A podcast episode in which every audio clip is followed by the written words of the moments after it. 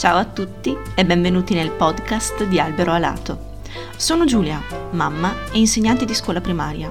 Da anni mi occupo di promozione della lettura e qui parleremo proprio di questo. Vi racconterò di letteratura per l'infanzia, di scuola e chissà, forse anche di qualcos'altro. Eccoci qui a parlare di albi illustrati.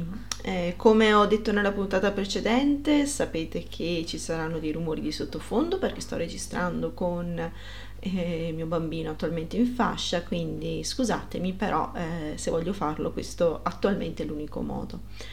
Eh, oggi parliamo di albi illustrati, vorrei parlare di intanto cos'è un albo illustrato e poi cosa definisce la qualità di un albo illustrato. Um, chi mi segue e chi mi conosce lo sa benissimo, eh, io dico sempre, ma eh, non sono io che lo dico, ma altri studiosi, che eh, è la qualità dei libri e degli albi illustrati che può veramente promuovere la lettura. Ecco perché io ci tengo tantissimo quando vengono proposti dei libri ai bambini e ragazzi nei progetti lettura, ma anche eh, semplicemente quello che faccio io a casa con i bambini, è quello di proporre ehm, prodotti che siano veramente di qualità. Allora, cos'è un albo illustrato?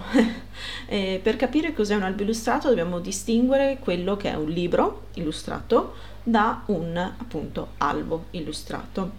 Un albo illustrato di fatto è una produzione eh, letteraria con una parte di immagine molto consistente e con un testo che lo accompagna.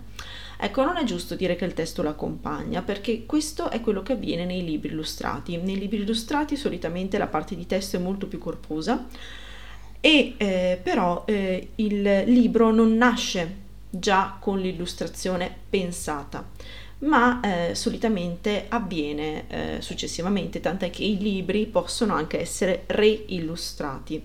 Eh, un esempio vabbè, chiarissimo sono i classici che vengono costantemente eh, reillustrati anche da, da altri autori e pensiamo banalmente al nostro Pinocchio, ok, al Pinocchio italiano che ha avuto numerosissimi illustratori, chi più bravo, chi meno, però comunque ne ha avuti tanti. Perché? Perché comunque la parte testuale è quella, quella scritta da Collodi, attenzione, quella scritta da Collodi, non le riduzioni, quella scritta da Collodi che può essere illustrata e ehm, diversi illustratori hanno deciso di interpretare quella parte testuale con le loro eh, tele. E, invece un albo illustrato nasce con il testo quindi solitamente meno corposo di un libro, e l'illustrazione già eh, pensate assieme. Questo cosa comporta? Comporta che il significato dell'albo illustrato derivi da quella che è l'interazione tra testo illustrazione, ma non solo, perché questa interazione è data anche da quello che è il design, il layout dell'albo illustrato. Quindi noi abbia, abbiamo il significato che ci arriva da tutti questi elementi in interazione. Perciò non possiamo assolutamente pensare di reillustrare un albo illustrato, poiché nasce con quelle specifiche illustrazioni e le illustrazioni nascono con quel testo. Un'altra categoria un po' speciale di albo illustrato è quella dei wordless, che non hanno testo o che solitamente magari c'è solamente nel, nella copertina, che è il titolo, è l'unica parte testuale presente nei wordless spesso, a volte non c'è nemmeno quello. E questi sono dei, appunto, delle produzioni ehm, solo appunto illustrate, senza testo. E ehm, ecco, quindi ho spiegato brevemente quelle che sono eh, le differenze tra un libro illustrato e eh, invece che cos'è un albo illustrato. Ovviamente sono molto breve, molto sintetica, ci sarebbe molto di più da dire, eh, però insomma questa puntata non può durare all'infinito, anzi mi sono ripromessa di fare delle puntate brevi in modo che siano anche molto fruibili e facilmente ascoltabili. Quindi Adesso andiamo a capire eh, cosa rende l'albo illustrato di qualità, scusatemi, c'è il bambino che fa rumori, quindi cosa rende l'albo illustrato di qualità. A rendere quindi la qualità dell'albo illustrato sono gli stessi elementi di cui vi ho parlato prima che lo costituiscono, quindi eh, il design progettuale, il testo e l'illustrazione e anche la qualità, quindi come questi elementi interagiscono tra di loro. Poi ci si aggiunge ovviamente anche la qualità della trama, cioè della storia. Sono quindi quattro elementi ehm, che vanno a definire la qualità di un albo illustrato. Partiamo dalla storia, dalle trame. Quali sono le trame di qualità? Quali sono quegli albi illustrati che possiamo dire questo è un albo illustrato di qualità per la storia che racconta? Sono quegli albi illustrati che vanno a rispondere ai bisogni anche esistenziali dei bambini. Un bisogno ad esempio anche quello di riconoscersi, quindi ehm, quegli albi illustrati, pensiamo agli albi illustrati per bambini piccolissimi, quelli di qualità, eh, non sto parlando delle produzioni di bassa qualità, quelli di qualità, ad esempio quelli di Helen Oxenbury, rispondono al bisogno di riconoscersi dei bambini, poiché loro ritrovano in ehm, queste produzioni pensate per loro, gli oggetti della loro vita quotidiana, eh, i gesti che compiono nella loro vita quotidiana e ci si riconoscono. Quindi abbiamo albi illustrati che rispondono a questa necessità, però albi illustrati che vanno anche a trattare tematiche ehm, della società, anche a volte molto complesse, come può essere la morte, la guerra, la disabilità. E di cui i bambini vedono e sentono parlare e che invece a volte sono tematiche un pochino tabù, di cui non si parla. Quindi l'autore che è dalla parte dell'infanzia, tratta nei suoi testi e nelle sue illustrazioni anche queste tematiche perché risponde alla necessità dei bambini, al bisogno dei bambini di parlarne, di trovare dei significati di senso alle loro domande esistenziali. Questo perché? Perché i bambini sono anche naturalmente dei filosofi e si fanno, si pongono delle domande esistenziali e la letteratura di qualità ha il compito di rispondere anche a queste loro domande esistenziali esistenziali. Poi c'è tutta la questione delle emozioni. Io sono sempre molto in difficoltà quando mi viene chiesto un libro specifico o dei libri specifici per parlare di emozioni. Perché? Perché quei libri purtroppo non sono di qualità, perché tendono a voler mandare un messaggio, mandare una morale, che attenzione, dire mandare un messaggio è un po' complesso, questa è una tematica che andrebbe un pochino più eh, approfondita, però Ecco, mandare la morale, questo è giusto, la morale non deve essere inviata. Questo è un retaggio culturale ottocentesco per cui si pensa che i libri per bambini debbano insegnare loro qualcosa, a fare i bravi, a usare il vasino, a rispettare le regole, ad andare a scuola, eh, a fare i compiti e così via. Ecco, questo no. Tutti quei libri che hanno intenzione di insegnare ai bambini qualcosa non sono di qualità, poiché non è autentico, non, non presentano dei personaggi autentici, non presentano delle eh, tematiche tra l'altro a loro vicine e mh, mm, vuole solamente essere comodo all'adulto per istruire il bambino. Tra l'altro non ci si riesce attraverso i libri, eh, ve lo dico anche nell'Ottocento che la letteratura era praticamente tutta così, i bambini molto furbamente bypassavano tutta la parte istruttiva e si godevano solamente le parti divertenti, ecco.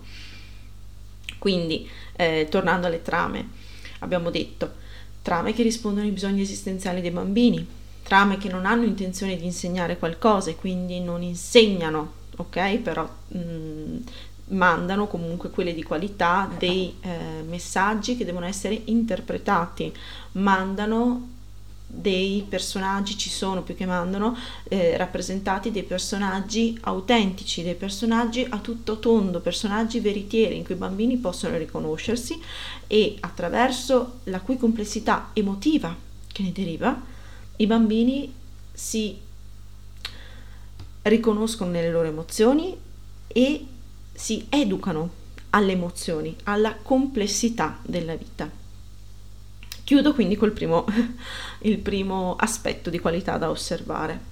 Un altro aspetto appunto di qualità è il testo, la trama, eh, no, scusate, il testo, non la trama. Il testo che ehm, deve essere scelto, curato, spesso ci sono eh, metafore innovative parole scelte con cura, parole che non scivolano via, che rimangono impresse nel lettore. Ci sono punti di vista differenti, quindi il testo ci propone diversi punti di vista, non solo quello di un personaggio. I dialoghi sono importantissimi, i dialoghi devono essere curati perché permettono di caratterizzare i personaggi e ci sono dei, degli albi illustrati, ad esempio eh, Ciro in cerca d'amore mi viene in mente che ha eh, una scrittura molto lirica, molto poetica, ma altri, anche ad esempio La furia di Banshee, eh, oppure mi viene in mente il Romeo e Giulietta di Nicola Cinquetti, sono scritti appunto con eh, uno stile molto molto poetico lirico quasi. E questi piacciono molto ai bambini ecco quindi ehm, la cura stilistica eh, viene sempre molto apprezzata dai lettori dai piccoli e giovani lettori. Il testo è in forte comunicazione con le illustrazioni quindi com- come vi dicevo prima come mm, nascono le illustrazioni e il testo nascono insieme quindi sono fortemente in comunicazione. Possono essere d'accordo quindi il testo ci richiama quello che l'illustrazione ci dice eh, oppure possono anche essere in disaccordo, eh, si, si, oppongono il testo e l'illustrazione. E eh, eh, questo crea di solito insomma, molta ironia e molto, molta comicità negli albi illustrati quando si, ehm, c'è questa contrapposizione. Il, ehm, il, testo ecco non descrive però banalmente ciò che viene illustrato, solitamente ehm, l'illustrazione dà qualcosa in più, ci permette di dare un'interpretazione aggiuntiva alla storia, alla trama, ci permette di caratterizzare ancora di più i personaggi. Quindi eh, non, so, non è il testo una semplice descrizione di ciò che l'illustrazione mostra. A questo punto quindi eh, vediamo le illustrazioni. Come possiamo dire se le illustrazioni sono artistiche, se sono di qualità? Come dicevo è perché sono artistiche. Sono delle illustrazioni dal tratto, dal tratto grafico ricercato che pongono cura nei colori, che pongono cura anche nel presentare prospettive differenti. Um, un albo illustrato, giusto per farvi un esempio, che mi viene in mente proprio su questo è Obax, dove eh, in alcune eh, pagine notiamo proprio come eh, l'illustratore ci faccia vedere Obax da mh, mm, punti di vista innovativi, ad esempio dall'alto, quando Obax è in groppa all'elefante. E, mh, mm, quindi c'è eh, cura dei colori, la cura del tratto grafico, la cura della prospettiva e spesso negli albi illustrati di qualità c'è anche il richiamo a, ad artisti e quindi a um, artisti famosi e ad opere d'arte famose. Eh, sempre per fare un esempio, l'ho citato anche prima, La Furia di Banshee è un albo illustrato che richiama fortemente l'opera di Klimt, e, ma ce ne sono tanti altri. E, ehm, tra l'altro poi spesso gli illustratori ehm, hanno un tratto che richiamano nei diversi albi illustrati e i bambini sono molto bravi a riconoscere chi è l'autore o illustratore ehm, proprio solamente osservando magari l'immagine di copertina perché riconoscono il tratto grafico di quell'illustratore. Come dicevo, l'illustrazione non è decorativa, ma interpreta. Sono ricche di simboli, di significati simbolici che eh, invitano il lettore a un'interpretazione della trama della storia e dei significati profondi che vuole eh, mandare quell'albo illustrato. Per ultimo, quindi, c'è il, ehm, l'aspetto della, del layout e della impaginazione ed è proprio della struttura anche degli albi illustrati. Parto dalla struttura perché eh, appunto avendo due bambini sotto i due anni eh, è un, un aspetto in cui mi sto mh, mm, focalizzando parecchio perché per i bambini così piccoli gli albi illustrati migliori sono quelli strutturati in cartonato perché i bambini possono prenderlo autonomamente, le pagine si aprono bene, ehm, non c'è il rischio che strappino le pagine e quindi qui vuol dire che c'è stato un pensiero da parte dell'editore eh, sul, su chi è il lettore, ha un'idea consapevole delle capacità anche motorie del lettore e della fascia d'età per cui quel libro deve andare, per cui è indirizzato e quindi eh, ha creato degli albi illustrati in cartonato. Ehm, poi la struttura appunto degli albi illustrati non è solo quella, ci sono diverse strutture di albi illustrati e eh, la la tipologia appunto di eh, impaginazione e ma anche proprio di struttura oltre che di impaginazione vuole e mh, mm, comunica sempre qualcosa al lettore. Vi leggo un pezzetto in merito eh, dal libro di Silvia Blezza Piccherle, Letteratura per l'infanzia e l'adolescenza, una narrativa per crescere e formarsi, di cui dopo vi lascio il tag eh, nella descrizione del podcast, proprio sulla, sul formato degli albi illustrati. La diversità del formato assume una specifica funzione comunicativa, per le aspettative che crea nel lettore, per il tipo di piacere che produce, per le possibilità narrative ed esplorative che offre. Il formato piccolo, ad esempio, genera un senso di intimità e confidenzialità. Quello molto grande produce una sorta di effetto scenografico. Quello quadrato, prolungando spesso l'immagine sulla doppia pagina, imprime un movimento dinamico alla narrazione i libri gioco, con i buchi, tirelle, finestre, producono un effetto sorpresa.